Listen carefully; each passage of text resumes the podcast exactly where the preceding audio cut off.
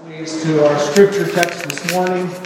It's found in the Gospel of Mark, chapter 14, and I will read uh, verses 12 through 26. Mark 14, verses 12 through 26. Page 1011 in your Pew Bibles. Mark 14, 12. Hear the reading of God's most holy word. And on the first day of unleavened bread, when they sacrificed the Passover lamb, his disciples said to him, that is to Jesus, Where will you have us go and prepare for you to eat the Passover?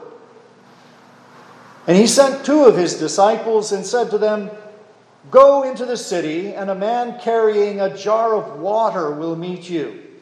Follow him, and wherever he enters, Say to the master of the house, The teacher says, Where is my guest room where I may eat the Passover with my disciples?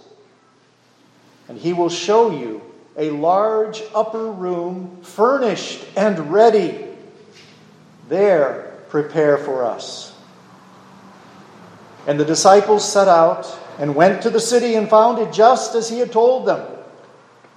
And they prepared the Passover.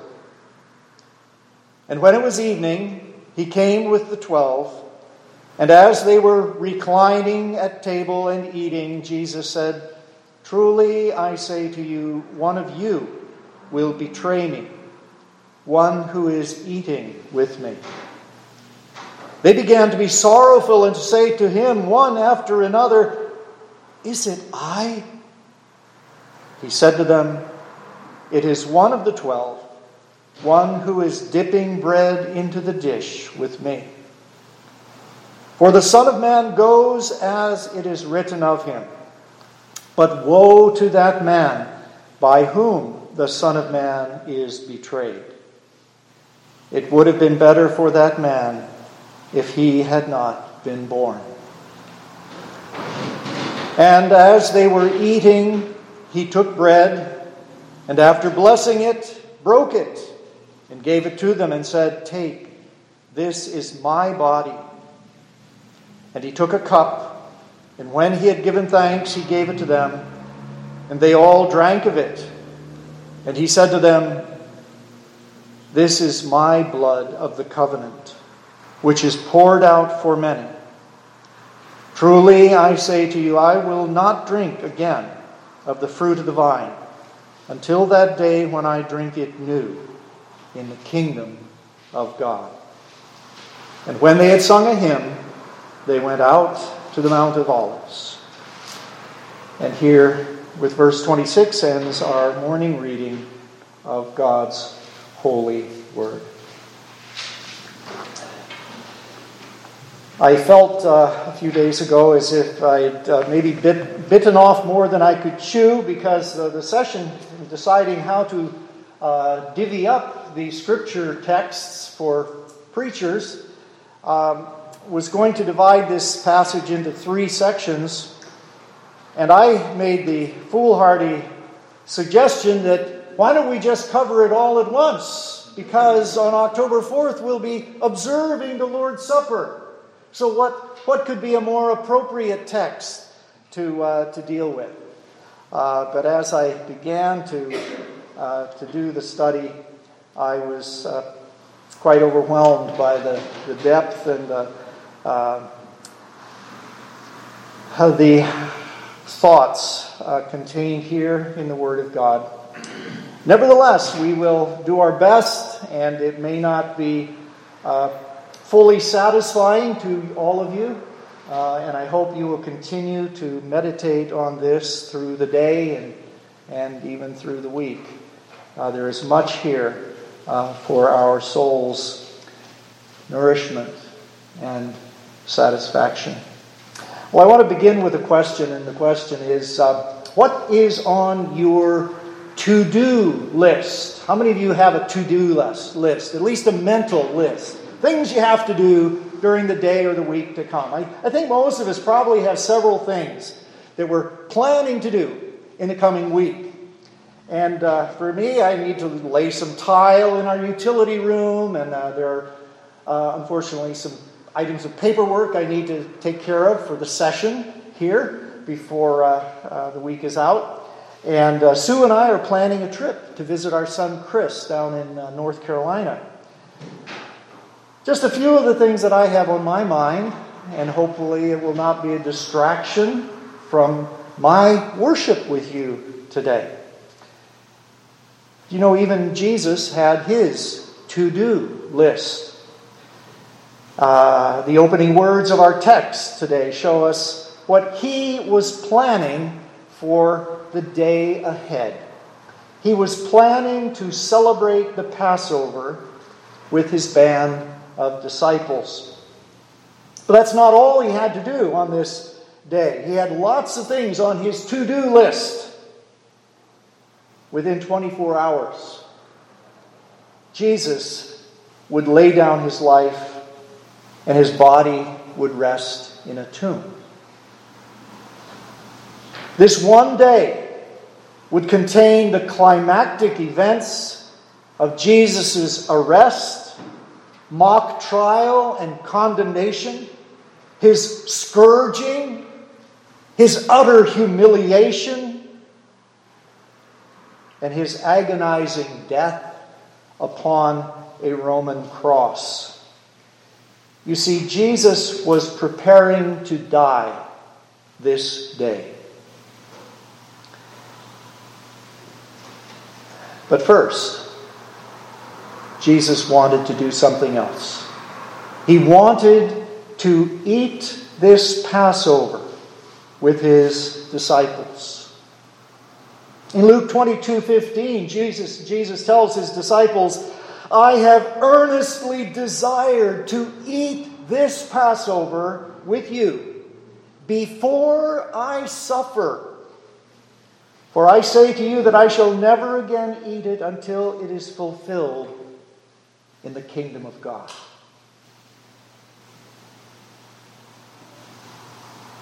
What would be on your day's list of things to do if you knew that at the end of the day, you were going to die? What would be on your to do list? Of course, we know that in the end we must die too, but what we don't know is when that day will come. And most of us are such great procrastinators that uh, we tend to put off some of the most important things that we really need to do today we put it off because we don't know how much time we have to get them done. We don't know when our last day will come. We put things off, but Jesus did not do that. He could not do that. He knew what he was facing, he knew what was coming, and he did the things on his list. Jesus, the Bible tells us, had come into the world for one great purpose to serve and to give his life a ransom for many. He came, you see, to give his life, to die. And now that time was very, very close. But why was this Passover on Jesus' final to do list. Why the Passover? What was so important about celebrating this Passover? I want to think about this as we look more carefully at our text this morning. The first part of the text, verses 12 through 16, deals with the way Jesus prepared for the Passover, his preparations. And the second part shows how this one final Passover was different from previous Passovers. Verses 17 through 26 explain what Jesus added to the Passover, and including, of course, his institution of the Lord's Supper, to show that God's greatest work of deliverance was about to be accomplished through him. So let's look at these two sections, verses 12 through 16. First, Christ's preparations for the Passover. You know, the Passover was arguably the most important of the three annual religious feasts that drew many, many thousands of Jewish pilgrims to Jerusalem.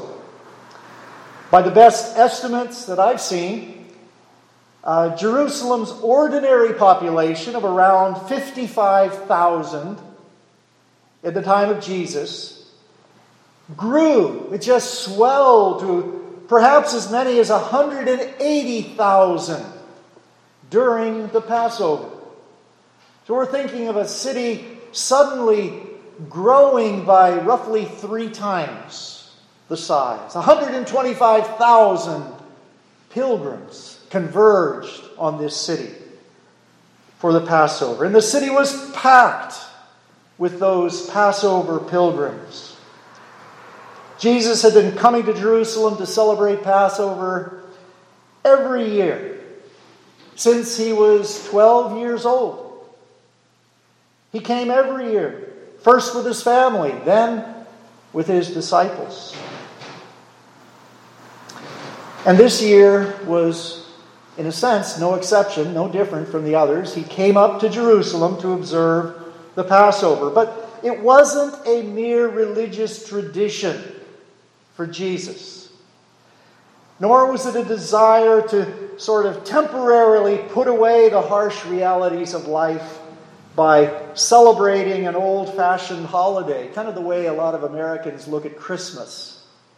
You know, oh, I just really hope I can get together for Christmas one more time, you know, and that's such a, a, a happy time to be with family and friends. It's a bit romantic uh, view of a religious, old fashioned, maybe not even religious, but an old fashioned holiday, a family time. But that is not the way Jesus looked at the Passover. That's not his uh, reason for putting this at the top of his to do list on this last day. Jesus had brought his disciples to Jerusalem to celebrate his Passover in preparation for his own death, as a means of preparing for his own death. Now, uh, rather than focusing on the details of verses 12 through 16, and there's some very fascinating details for you to read and think about, I want to think about why Jesus may have given his disciples such unusual instructions in order to prepare for the Passover. They came and said, Lord, uh, teacher, what do you want us to do? Where do you want us to go, rather? Where do you want us to prepare for you to eat the Passover? That was the question, and they probably expected a different kind of answer than Jesus gave. Of course, they knew what had to be done in order to prepare. They too had celebrated Passover every year since they were boys. They needed a proper room had to be large enough, had to be furnished to serve the Passover to a group of, well, at least 13, right? Jesus and his 12 disciples, and possibly many more. It's possible that there were others who had come down from Galilee with Jesus and his disciples, who traveled with them to Jerusalem, and very possibly they were with them in that large upper room. And they needed all of the utensils and the ingredients for the Passover meal. They would need the plates and, and uh, the bowl. What, else, what do we have down here? We need special utensils, you see. These are the accoutrements of the, the Lord's Supper. And, uh, of course, the ingredients themselves the wine, the unleavened bread, the bitter herbs, and, of course, the Passover lamb. The Passover lamb was the most important thing of all. Your lamb, God had said to Moses, Your lamb shall be an unblemished male, a year old, And it could be either a sheep or it could be a goat. And the people of Israel must sacrifice the lamb at the same time that other families did. Between the evenings is the expression that God spoke to Moses. You shall sacrifice the Passover lambs between the evenings. That is probably between the hours of 3 and 6 p.m.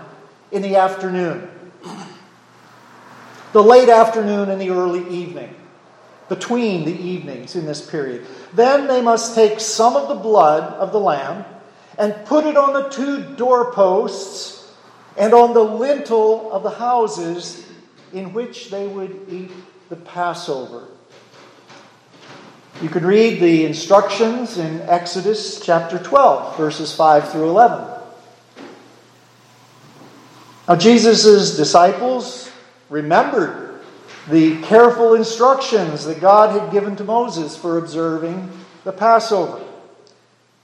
The Passover preparations were conscientiously obeyed when that first Passover had been celebrated in Egypt by their ancestors.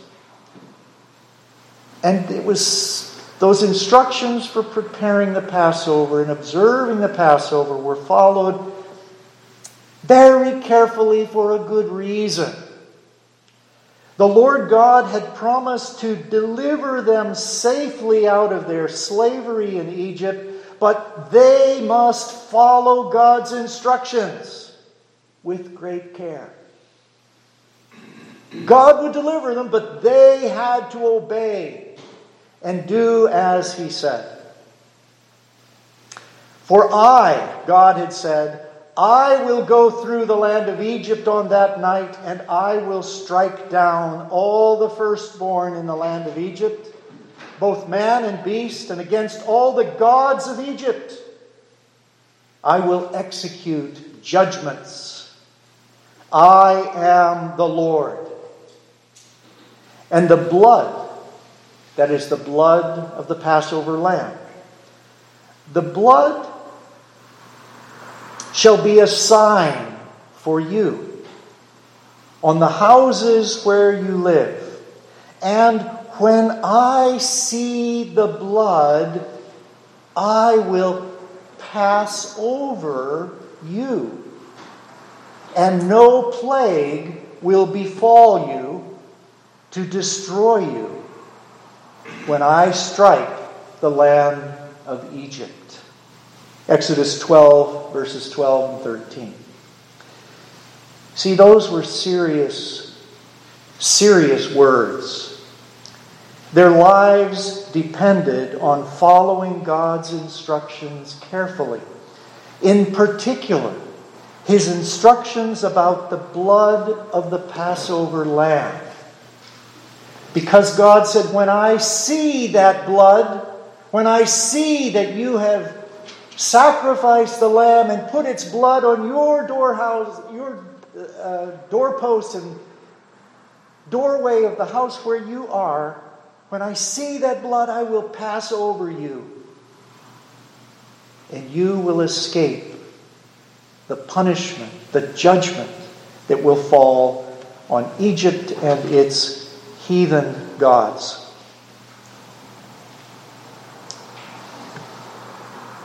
Now, Jesus' disciples knew that the Passover they celebrated was, was God's way of reminding them of how He had delivered Israel from bondage and misery in Egypt. It was to be for them an everlasting memorial of God's powerful and gracious deliverance. And they didn't want to forget. So they prepared for the Passover with great care. But there were two problems with preparing for this Passover. First, they needed a place. They needed a place where they could meet together to eat the Passover. And, what was that? What was the condition of the city at that time?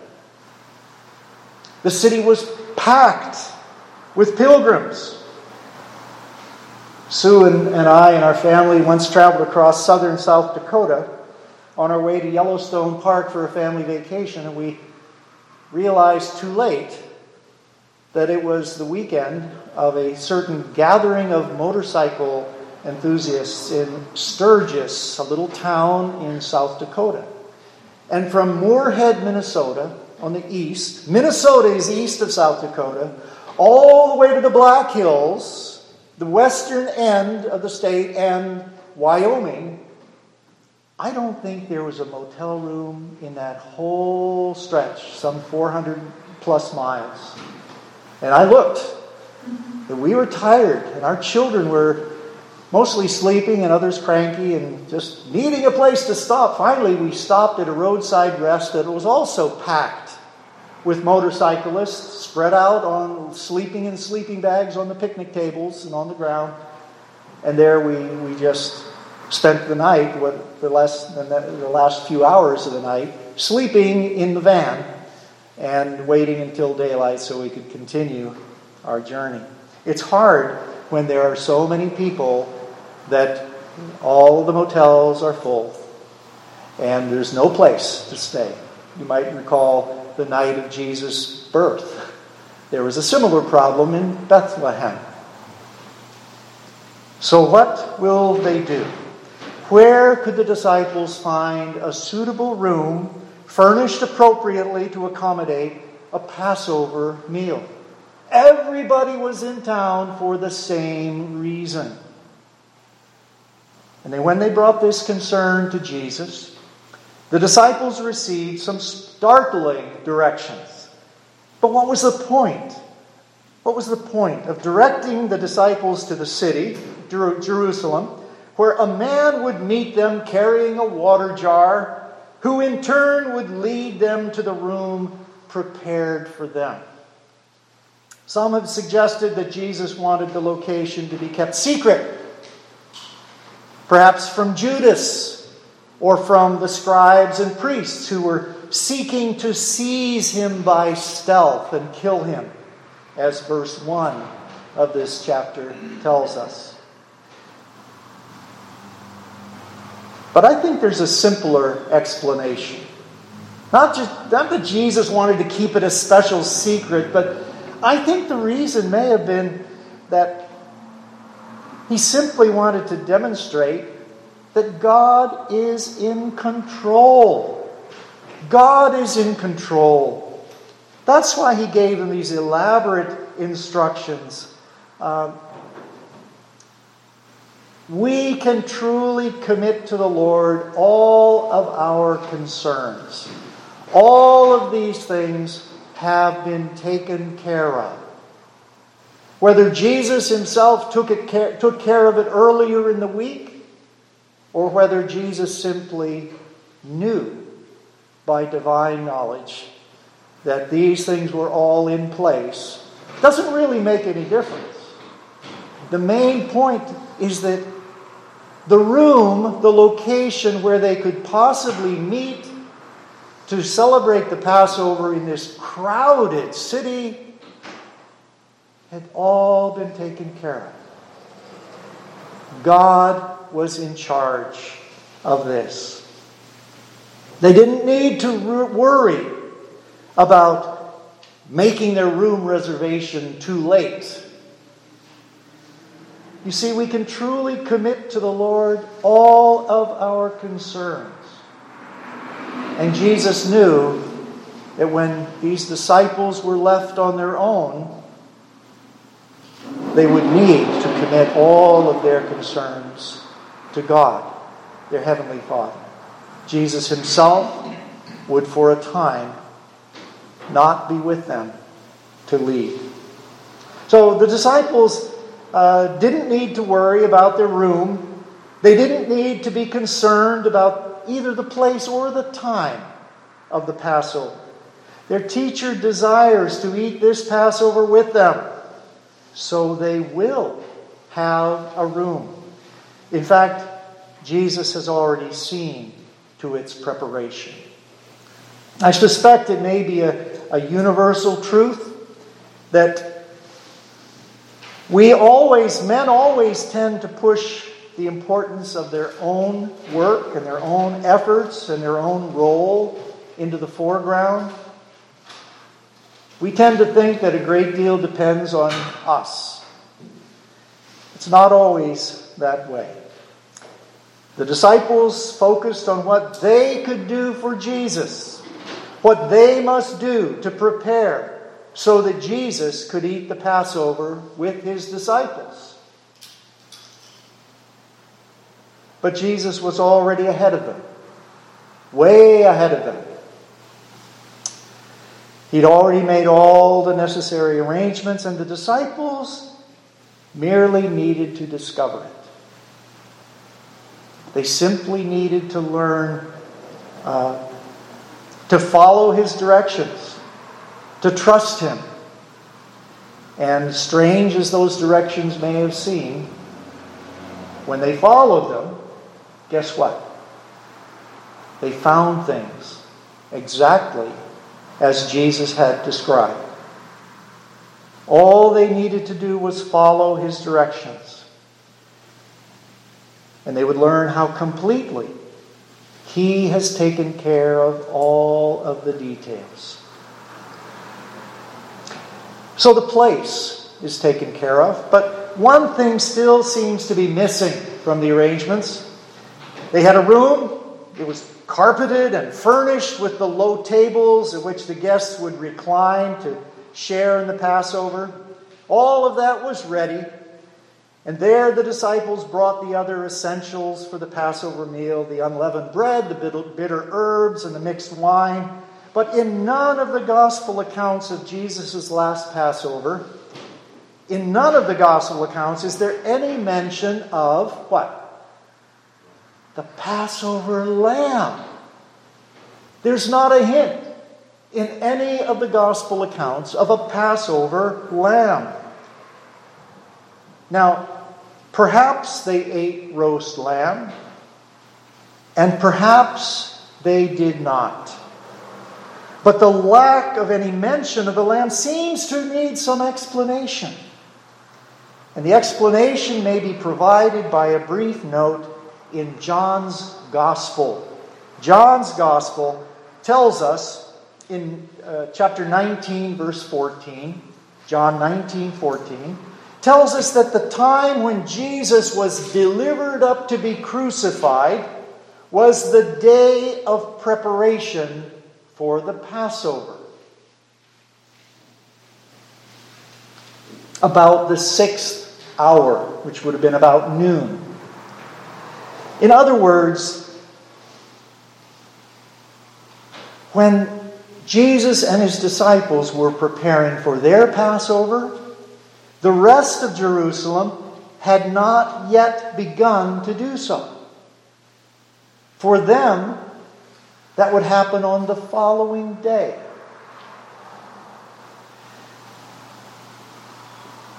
In fact, the time when Jesus breathed his last on the cross was the same time, about 3 p.m. in the afternoon on Friday, about the same time that the Jews in Jerusalem were slaughtering their own Passover lambs under the supervision of the priests in the temple. You see, the Passover lambs were to be sacrificed in the temple under the priests' watchful eyes. Mark has already told us that it was the day when the Passover lamb was sacrificed when the disciples first asked Jesus about making preparations for their own Passover. So it seemed to some that one of these gospel authors, Mark or John, one of them has gotten things mixed up and made a mistake. Both statements could not be true. Either the day when the, when the disciples of Jesus got ready for the Passover, or the following day, when the rest of Jerusalem was sacri- sacrificing its uh, lambs in the temple, one of these has to be the day of preparation for the Passover. But how could both be the day of preparation for the Passover.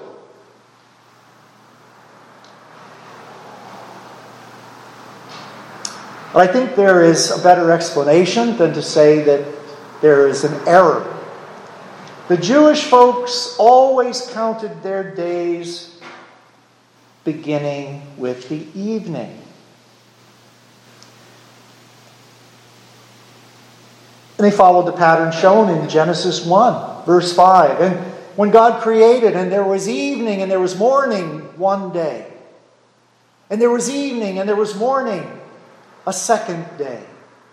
You see, the day started in the evening and went through the next day at sundown. So, I think this may point us uh, to a solution to this, this question.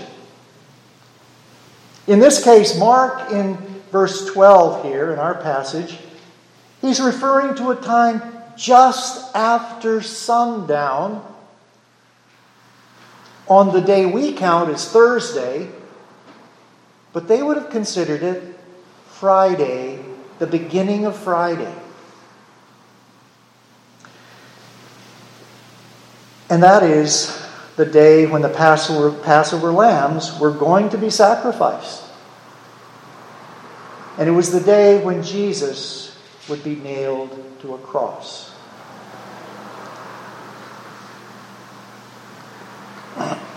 Even though their preparations may have started late, uh, after sundown, on the beginning of a new day,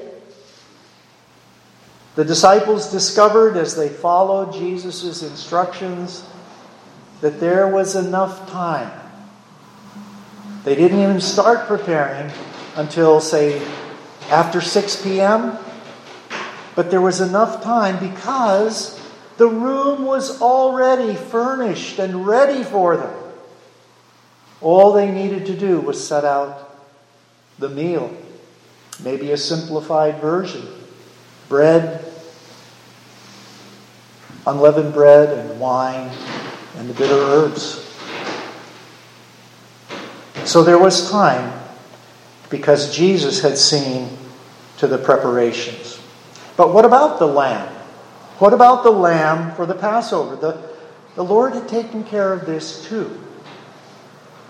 A Passover lamb, an official Passover lamb, had to be sacrificed in the temple. And that would happen on the next day, sometime after morning, probably around mid afternoon on Friday. But the Lord had taken care of the Passover lamb.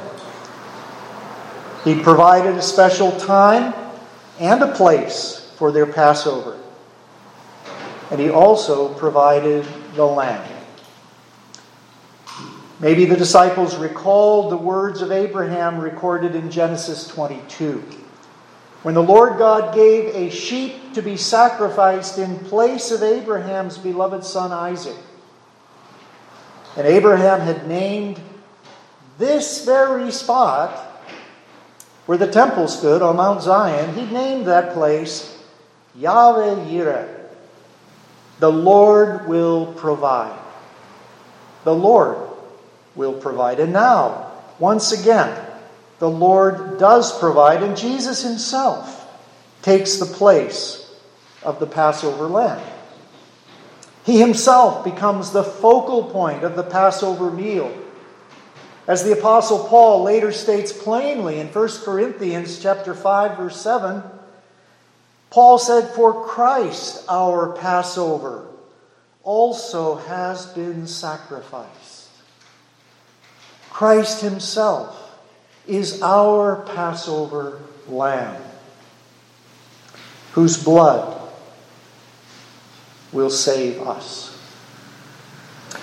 Now, what was different about this last Passover? We, we need to press on, look at verses 17 through 26 uh, quickly. But the Passover for Jesus was not just, as I said earlier, was not just a religious holiday tradition. It was a, a memorial of God's ancient deliverance from of Israel from a cruel servitude in Egypt. But it was more than a memorial of the past. And like that first Passover that Moses celebrated on one dark night in Egypt, long, long ago, so this Passover also pointed ahead. It pointed ahead to what God was going to do in the coming day. The first Passover pointed ahead to the coming of God's angel of death. When God would execute judgment on his enemies and open the door for Israel's journey to the promised land. And similarly, Jesus' last Passover reveals both God's righteous punishment of the wicked and his deliverance of those who will trust him and obey his words. First, Jesus speaks of the coming judgment of God upon the one who betrays God's Messiah. The judgment of God is coming on the one who has betrayed or will betray the Messiah. One of you, Jesus says, one of you will betray me. For the Son of Man is to go just as it is written of him. But woe to that man by whom the Son of Man is betrayed. It would have been better for that man if he had not been born. Verse 21. You see, Jesus is speaking of himself when he uses the title Son of Man. And this is the phrase that identifies God's anointed king, the Messiah, in Daniel chapter 7, verses 13 and 14. One like the Son of Man refers to the Christ, even Jesus himself. Now, there are several things to note about verses 17 through 21. The first thing is that when we, he's talking about God's judgment on the one who betrays him, the first thing is that uh, even in the midst of the most intimate of relationships, sin can find a foothold. It's shocking enough that any man would betray a man as good as Jesus had shown himself to be, but that one of their own fellowship, one who is a close and intimate friend, should betray the Messiah to his death, that was an idea too terrible to imagine. And yet Jesus emphasizes this close bond this covenant bond that the betrayer would violate. It is one who is eating with me. It is one of the twelve. It is one who dips with me in the bowl. This one will betray the Son of Man. And Jesus' disciples need to be aware of this. They must not be naive about the power of evil to invade even the most intimate of relationships and to raise barriers and to wreak havoc.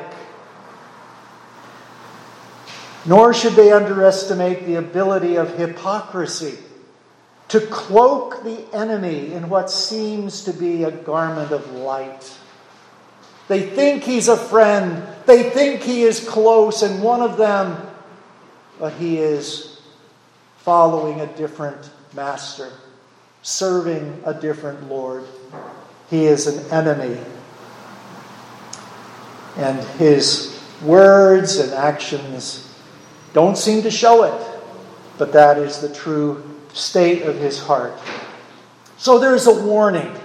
Don't be naive about the ability of evil and sin to enter in to the most intimate of relationships. But the other side of this warning about disloyalty is the truth that many will prove themselves faithful, even if not perfect.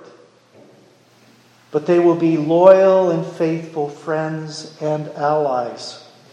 It's only one of the twelve after all. That means that 11 will still be standing together. You will know them by their fruits, the scriptures say. Jesus said. The test of trustworthiness is ultimately less concerned with loyalty to a friend or, or even to a spouse or a brother or a sister. The true test of trustworthiness ultimately is one's loyalty to Christ and obedience to His word. If you find one who is loyal to Christ, you can be sure of their loyalty and their faithfulness to you as well. Only Christ Himself, though, is absolutely trustworthy and dependable in every circumstance of life. Only Christ is absolutely reliable, but one who clings to His Word as the only infallible rule for faith and life, that one will prove himself dependable and worthy of our trust too. Well, that's one thing to observe here. The second thing to note is that when one realizes the power of sin and the pervasiveness of temptation and evil, the true believer is moved to examine his own heart. To examine his own heart. It, it shouldn't be any surprise that all of Jesus' disciples Rather than looking suspiciously at one another or even pointing the finger of blame at one another, they looked first at their own hearts.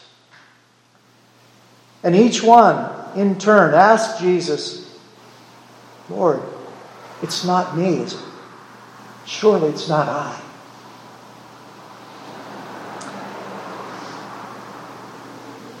There is humility in that question from 11 of the disciples. There is humility. Even if there is hypocrisy in one. But the true believer, recognizing the pervasiveness of sin and temptation, will not cast the blame and look for someone else, but first look at his own heart. The third thing to notice here is that Judas must bear responsibility for his hypocritical hardness of heart. Despite modern efforts to rehabilitate his memory, there is no room to doubt the personal moral guilt of Judas. He's not just a pawn, not just a puppet destined for this this unsavory role. God did not make him sin contrary to his own will or nature. In fact, Jesus is warning that the one who betrayed him would not be forgiven and would face God's terrible judgment. This warning should be seen as a merciful plea by Jesus to his betrayer it's a plea, it's a final call for Judas to confess the sin of his heart. It's an opportunity for Judas to confess his sin and to repent while he may. But he would not. He would not. For this reason, the judgment of God was closing in on Judas. And with a few hours, God's judgment would descend upon Judas, and his life too would come to an end. the last Passover is much more a message of hope and salvation, however, than it is of wrath and condemnation. And this is what Jesus explains to his disciples in verses 22 to 26. The first Passover gave the Israelites a sign the blood of the Lamb sprinkled upon their doorways that would ward off the angel of death. It was a sign to protect them from destruction. And now Jesus presents himself as the Passover lamb which God has provided. But he's not only a sign He is everything that that ancient sign promised and pointed to. He is a substitute sin bearer who will take away the guilt of our sins by bearing the penalty himself in his own flesh. He is the Lamb of God who takes away the sins of the world. The old Passover could do nothing but remind Israel of God's judgment and his salvation. But by the blood of Jesus, the Lamb God provided, the sins of his people are actually removed.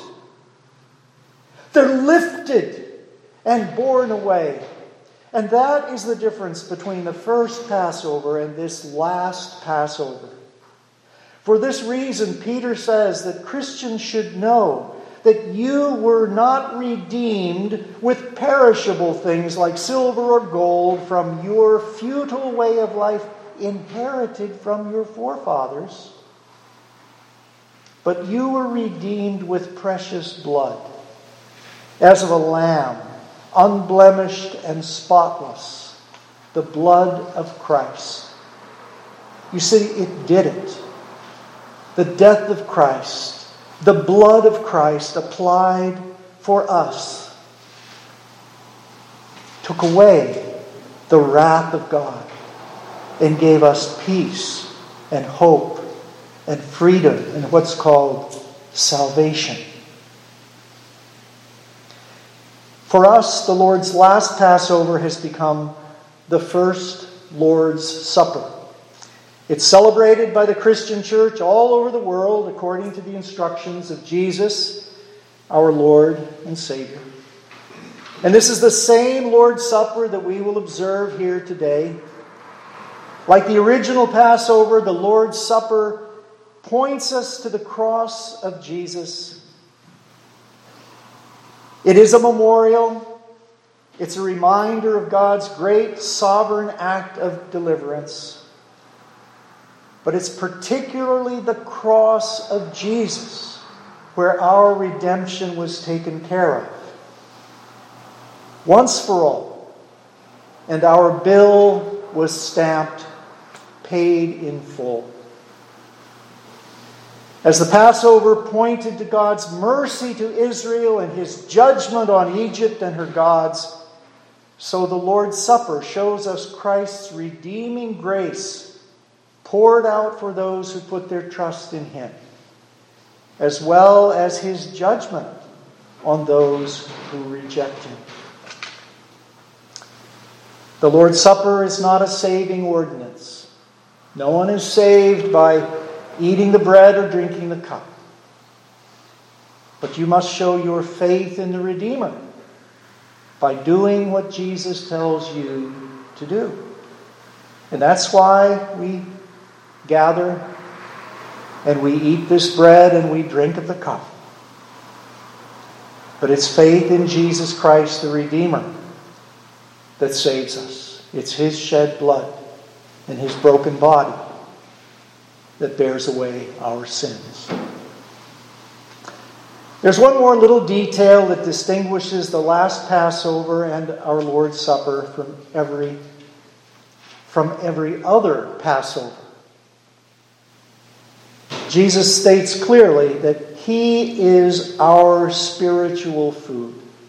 He is the bread of life. And His blood is our spiritual drink. It's the blood of the covenant that unites us with God. The blood of the first Passover lamb in the days of Moses was sprinkled on the lintel and doorpost as an outward sign to protect those within. But Jesus' body and blood, it's not just an outward sign, it has to be internalized.